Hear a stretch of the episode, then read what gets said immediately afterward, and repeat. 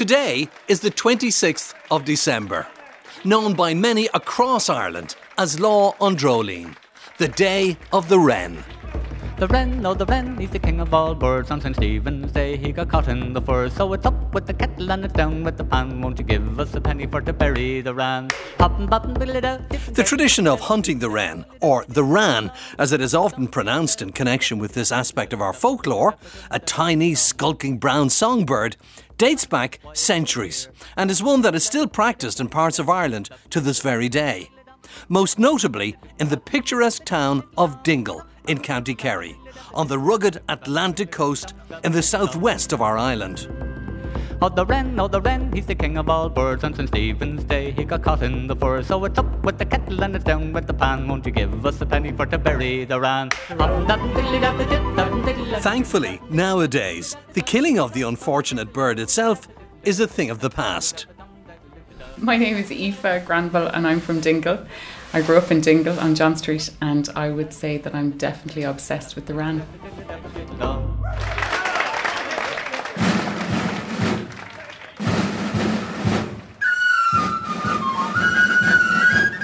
Dr. Aoife Granville of the Department of Folklore and Ethnology at University College Cork based her PhD thesis on the hunting of the wran in Ireland. Well, I guess I looked at the tradition itself, and I suppose in particular why it survived in Dingle. The the wran tradition was something that was really, really commonplace throughout Ireland. It's also, and it still survives in the Isle of Man. We've hunting the wren in Newfoundland, and there's kind of similar festivals in Europe as well around midwinter. You know, that sort of even in that twelve days of Christmas period. For various reasons, in the twentieth century, it died out in most of the country. There are places in West Limerick, Carrick, Kerry that it's always remained strong, and Dingle it actually started to thrive. I would say when it started dying out in other places. So I guess when I was studying, I was kind of looking at that. What was the obsession or what mm. was the commitment to it in Dingle compared to other places? And why Dingle? Because you said yeah. in the past that it's part of your Dingle ness. Yeah. What did you mean by that, and why has it thrived in Dingle? Well, it's definitely part of our identity. Like there's a lot of festivals in, through the year in Dingle where they'd be marketed for tourists and all of that, which is fantastic and they're wonderful festivals. But the Wran is more, I guess, about us. We don't really mind if no one comes to it. So it's kind of for us, I guess.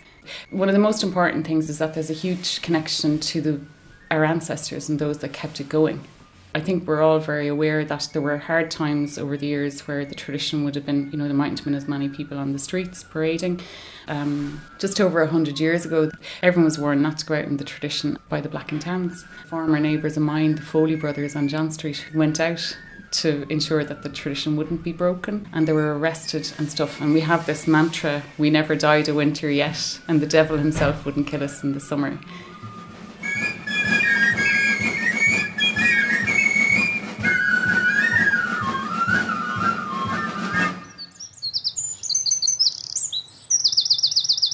But where exactly did this tradition of hunting the wren come from?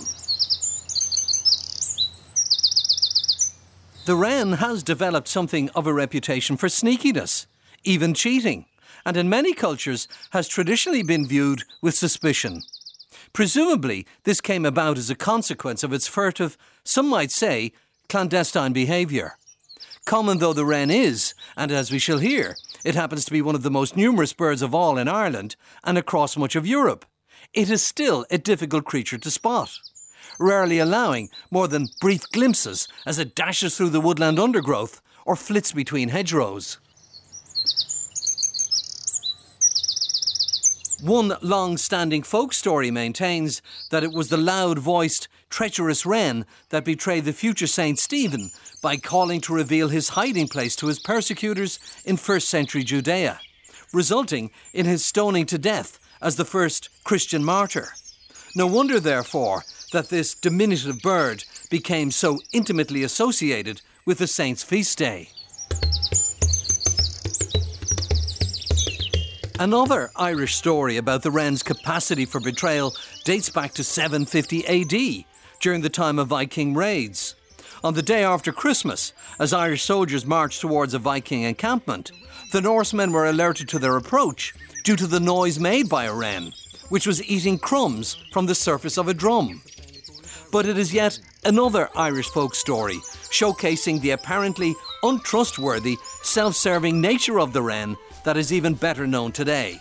Ornithologist and author Eric Dempsey. Just thinking about the Wran boys, you know, the Wran, the Wran, the king of all birds. On St. Stephen's Day, he got caught on the furze. Up went the kettle and down went the pan, a penny or twopence to bury the Wran. That, of course, comes from the old fable of the, the king of all birds climbing on top of a golden eagle's back. And it was decided to try and figure out who was the king of all birds. And it was decided among the birds of the world that the bird that flew the highest would become king. And of course, the wren being tiny, it is a tiny little thing with rufous coloured wings, perfect for camouflage, little bars on its wings, and a little stubby tail. It climbed onto the golden eagle's back. So when all the birds entered this competition, the golden eagle flew the highest. And he was about to be proclaimed the king of all birds until the little wren emerged from his back feathers and flew above the golden eagle. So he was proclaimed king. But when he came back down to earth, the birds felt, oh, this is a bit of a cheat. this isn't the right way. This isn't the order of things. So they wanted to kill the little wren. So he went into hiding. And that's where the legend comes from. The Wran, the Wran, the king of all birds. Because when the Wran boys used to visit in the countryside from house to house, there was a gruesome addition to their costumes, and it was a dead wren. They used to hunt a wren up went the kettle, dunk, down went the pan. Penny or twopence to bury the wren. They would kill the wren, and they would come and sing and dance, but they would hold a wren on a branch of holly or on a, on a pole to show that the wren had been killed. And so the natural order of the world was maintained.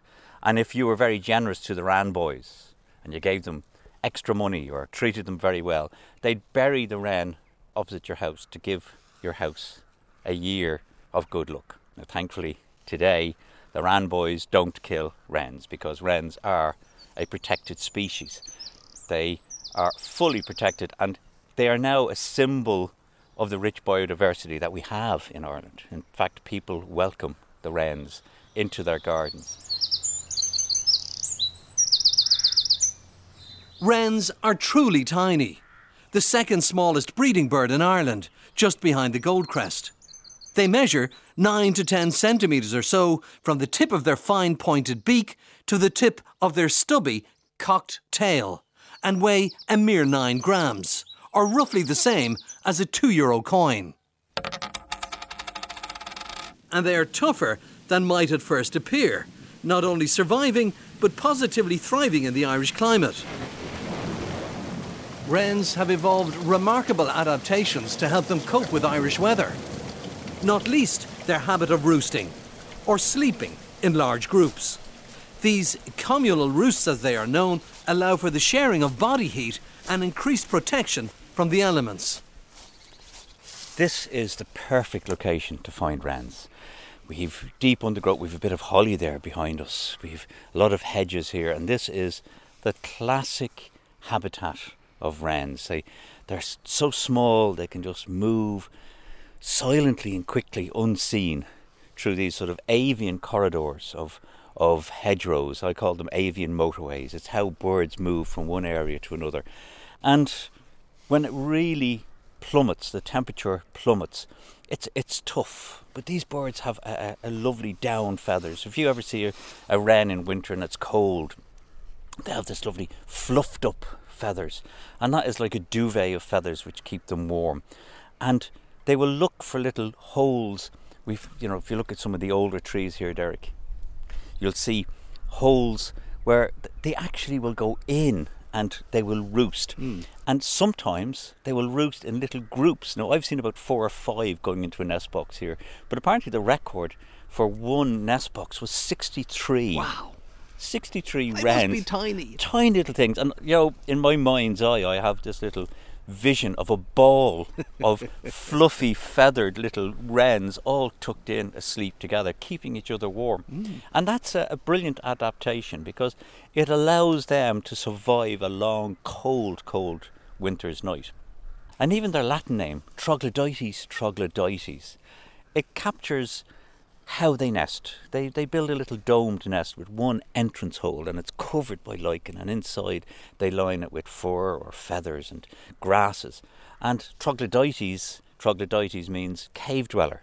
So even when they're nesting, they're nesting inside a hole. So in night time they will go into a place that was covered and and sheltered from the elements and during the breeding season they do the exact same thing.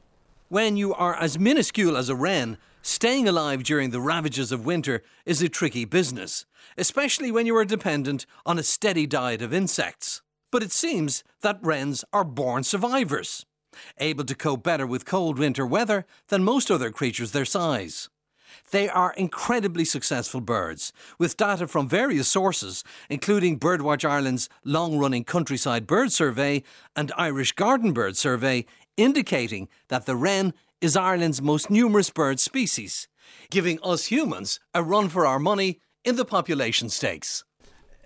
Many years ago, we did at the beginning of the Countryside Bird Survey, which is led by Birdwatch Ireland, a volunteer programme which monitors all our populations of birds and has done so for 25 years. And Dick Coombes and I, he was studying here at the time, he wanted to see how you detect and count wrens properly because they're not easy to see. And listeners today will probably, when they go out, they'll say, I, I don't see wrens, but I can hear them. Mm-hmm. So Birdwatch Ireland, and, and I had the privilege of working with all these volunteers for 25 years. I've just concluded chairing the CBS, the Countryside Bird Survey for Birdwatch, and it's been a huge privilege of working. First of all, I had the privilege of designing that programme uh, together with many others back, way back 25 years ago. Kilkenny, I still remember to this day, and the late Clive Hutchinson was with us, and we designed this programme of how we collect bird data systematically because many of our listeners, including myself, do a lot of bird watching. Mm. But this is not bird watching. This is about systematically and rigorously collecting data so that we can estimate the number of species and the number of actual birds in the country. The most recent scientific study, which generated population estimates for Ireland's most common and widespread breeding bird species, authored by Olivia Crowe, formerly of Birdwatch Ireland, Andy J. Musgrove of the British Trust for Ornithology, and Professor John O'Halloran, President of University College Cork, was published in 2014. The paper revealed that of the 51 bird species included in the analysis and totaling more than 62 million individuals, the wren was the most numerous, with an estimated Irish population of over 6 million. Putting it another way, wrens made up 10% of the total number of birds recorded. John O'Halloran. So when you start counting all of these birds up, you're going to end up with a lot of numbers. And it might surprise you that there are more wrens than people in Ireland. And at that time, we estimated there were 6 million wrens in Ireland. Out of 51 species, 10% of all of the birds in Ireland are wrens. So just to say, more wrens than people. Remarkable. It'll be interesting to see what the numbers will look like in the next couple of years for this very common and widespread bird, the wren. Work is due to begin shortly on the next Bird Atlas, covering Ireland and Britain, which will provide updated population estimates and distribution maps for our various breeding and wintering bird species. Niall Hatch of Birdwatch Ireland regular bird surveys are really important uh, mm-hmm. because it's really vital that we keep track of the populations, particularly of our common birds, like the wren, one of our most common birds of all, because it's with those that you can tell actually more quickly the changes that are happening in our environment. People often think that organisations like Birdwatch Ireland will be most concerned with tracking rare birds, and of course we do do that, but you can actually tell a lot more, a lot quicker when it comes to tracking the common birds, which is why surveys like our Countryside Bird Survey, our annual Irish Garden Bird Survey, why they're so important, and why mobilising the power of the citizen, citizen science, is so important too, because there's no way we could collect that data without the help of so many thousands of volunteers all across the country. And thanks to them that we know how birds like the wren are doing in Ireland. So hats off to them. It's science, but is it exact science? Well, it, certainly is science. Um, how exact or not it is, well, it, what it really is, it's about spotting trends. So we couldn't say that we know exactly the number of wrens in Ireland to the individual. What we can say, however, is that we can track the fluctuations in their populations. So if we see a certain percentage of gardens reporting wrens each year, and then for some reason one winter it drops by a few percent or indeed increases by a few percent, that tells us a lot. We can be sure that something has happened to the population levels. The other thing that um, it's hard to gauge through surveys is how the young birds are doing in their first year. So the countryside bird survey, we count usually singing individuals because with the wren you pick them up more by by sound than by sight. I think the statistic is that for for every wren that one of the surveyors actually sees when they're doing that survey, there's another 19 that remain oh. heard only. So only, if you only go by what you see, you're only recording five percent of them. Okay. So that might be one of the reasons why people don't fully understand why wrens are so common in Ireland because they're skulking, they hide away, they're very camouflaged. If you don't know the sounds they make, then you really underestimate just how prevalent they are. And from that, we know that there would be roughly six million wrens in Ireland each summer, but that's not counting all the juveniles that join them in the population. So if they have a good breeding season, there could be another, you know, five, six, seven million wrens in that population as well. now, the sad fact is most of them won't survive to see their first birthday. Life is tough for small birds. It really is survival of the fittest. And when it comes to, to the wren, life is tough. It's rare that they live for more than a year or two if they do reach adulthood. Their lives are compressed into a very short space. When you're an insect eating bird that's so small that you can't migrate, you're really stuck at the mercies, I suppose, of the weather here in Ireland. So a cold winter can kill off probably the majority of our wrens, but that's the reason they have so many babies because the following year they'll bounce back within one generation. So it really is a very resilient species and one that does well, and we know that thanks to the power of citizen science.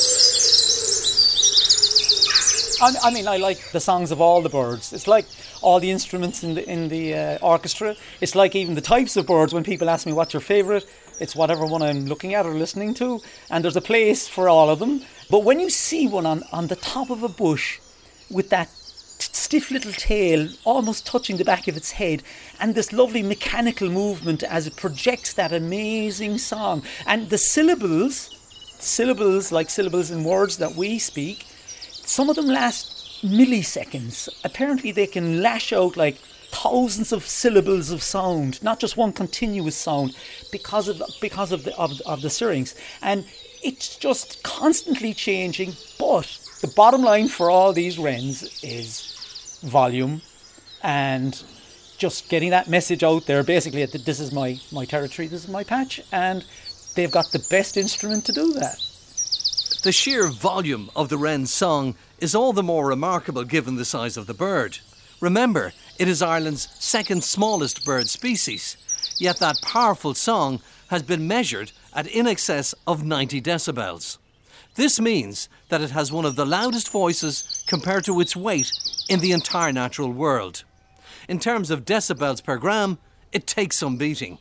Ornithologist, author, and dawn chorus aficionado, Jim Wilson. Well, Derek, you remember during the dawn chorus, mm-hmm. the loudest of the choristers was the wren. Indeed. I I mean, and that's a surprise to a lot of people because it's so small. We often think loud means big, whereas for a lot of birds, small means big. And people have often asked, you know, how do they actually make that sound? How does that huge sound come out of that tiny little ball of feathers? and, and, and you're kind of going, yeah, it is amazing. But the trick for birds is their windpipe network is not wired like ours is. We've got a larynx which is at the top of our windpipe, our trachea. Mm-hmm. And believe it or not, we only use about 2 to 3% of our exhaled air to generate our voice. Whereas birds, what they've done is they've developed a thing called a syrinx. And that's not at the top of the windpipe, it's right down where, if you, if you remember your secondary school biology, the lungs come down the windpipe and then it splits in two which are two bronchi, a bronchus to the left and a bronchus to the right, and that goes into the lungs. And basically, this syrinx sits at that junction. It's like a wishbone shape, and, and it's right at the junction. And so it can take air from both sides, and it means it can generate more than one sound at one time. But not only that, it's got the full power of all the air passing through this narrow little chamber, which actually is often described like a drum. And that, like, when the air passes through it, it resonates and, and it creates the noise. And then the bird, depending on how many sets of muscles that surround this little box, mm-hmm. They're able to pull and stretch and drag and loosen it and make all these amazing high pitched and low pitched sounds. For example, the, the, the cormorant, which a lot of people know, or those type of birds, they've only got one set of muscles controlling it, and so the, the sound is real. That's that's as much as they can do. Whereas if you listen to the wren, it's belting out all sorts of notes at a ferocious speed, and everything is changing all the time. And it's able to do all that because it's got five or six sets of muscles pulling and dragging these little membranes as the air rushes past them. And then, because it's at the bottom, the rest of it and its its mouth and everything acts like you know remember the old silent movies and the director he had a big huge looked like a big cone? Yes, yeah. well that was a megaphone. That was the old style megaphone. And that's exactly what the rest of the system then is like. And the when you think of the wren relative to his body side it's got this massive mouth. And then you've got this amazing syrinx its voice box down below and it's belting out this sound at a phenomenal volume. I, I, I'm paraphrasing a, a thing I've read not too long ago about this. During evolution and up to now, humans have ended up with the equivalent of a flute. Mm-hmm. Whereas birds like the wren ended up with a set of bagpipes. you know, the bagpipe player has that big sack of air to make that loud noise that bagpipes make. If you're ever standing near a set of bagpipes, they're, they're quite loud.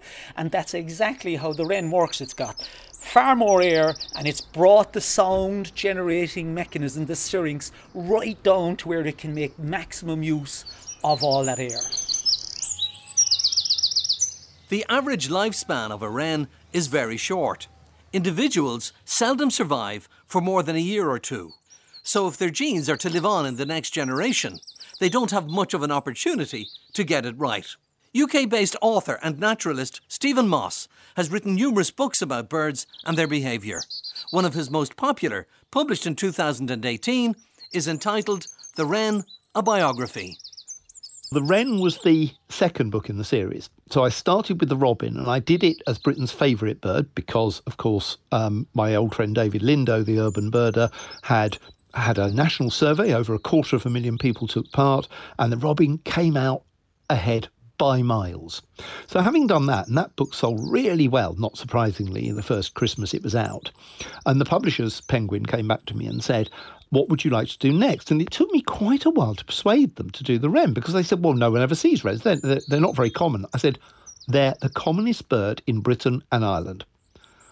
And therefore, it would make a really good book. And again, I would talk to people. People say, What are you working on at the moment? And I oh, I'm writing a biography of the wren. And they'd say, well, I never see a wren. And I'd play them the sound, as you mentioned, the loud sound. And they say, oh, yeah, I've got that in my garden.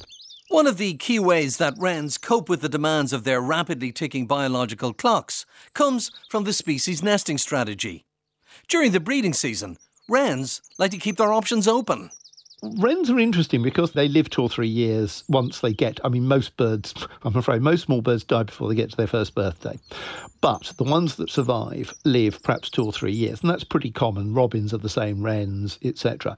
So there's a real race against time to reproduce, and wrens have this bizarre thing. Whereas robins, um, the male and female will build the nest and they will incubate the eggs and then feed the chicks, and they both share the, the duties, if you like. The wren does something very odd. The male will go around and build about six nests called cock's nests, and he will lure the female, his, his potential mate, around, and she will take a look at them and sort of be quite fussy. And eventually, she will choose one of them, which she thinks is the one perhaps nearest the food supply or perhaps in the safest place, so predators won't see it.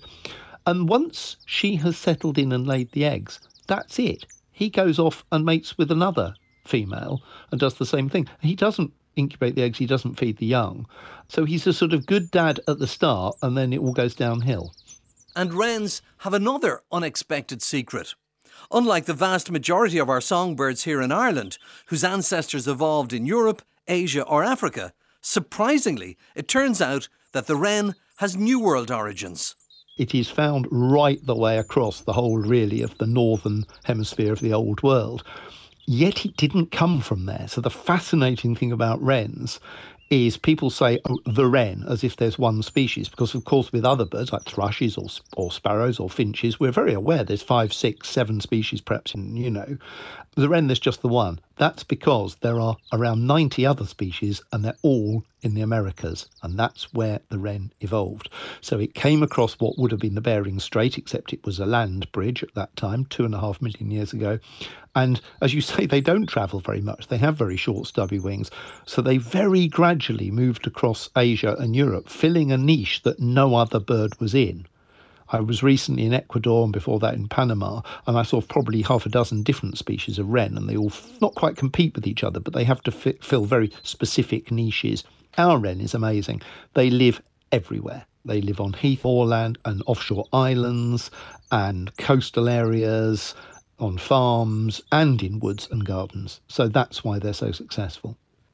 Small and shy the wren might be, but nobody truly familiar with its habits could ever describe it as boring.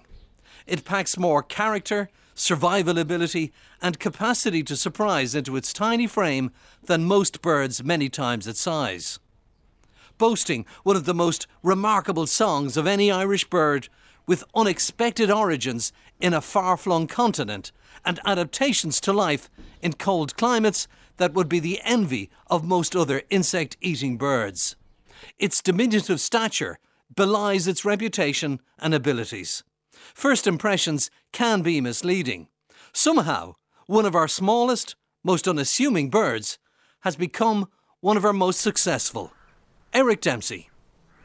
If if you do see a wren, particularly on St. Stephen's Day, take take a moment and pause and have a little look.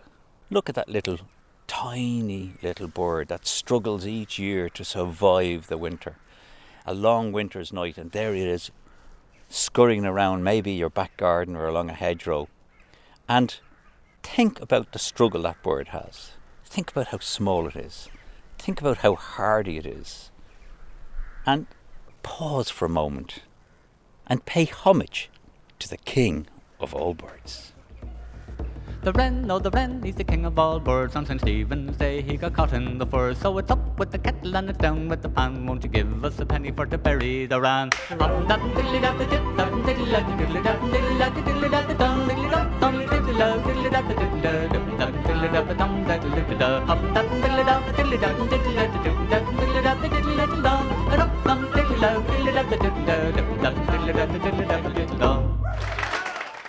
Thank you, Derek. Well, more festive features can be found in Mooney's box of docs. Just log on to rte.ie forward slash Mooney.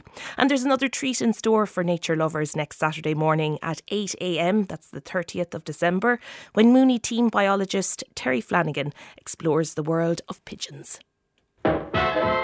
Email mooney at rte.ie.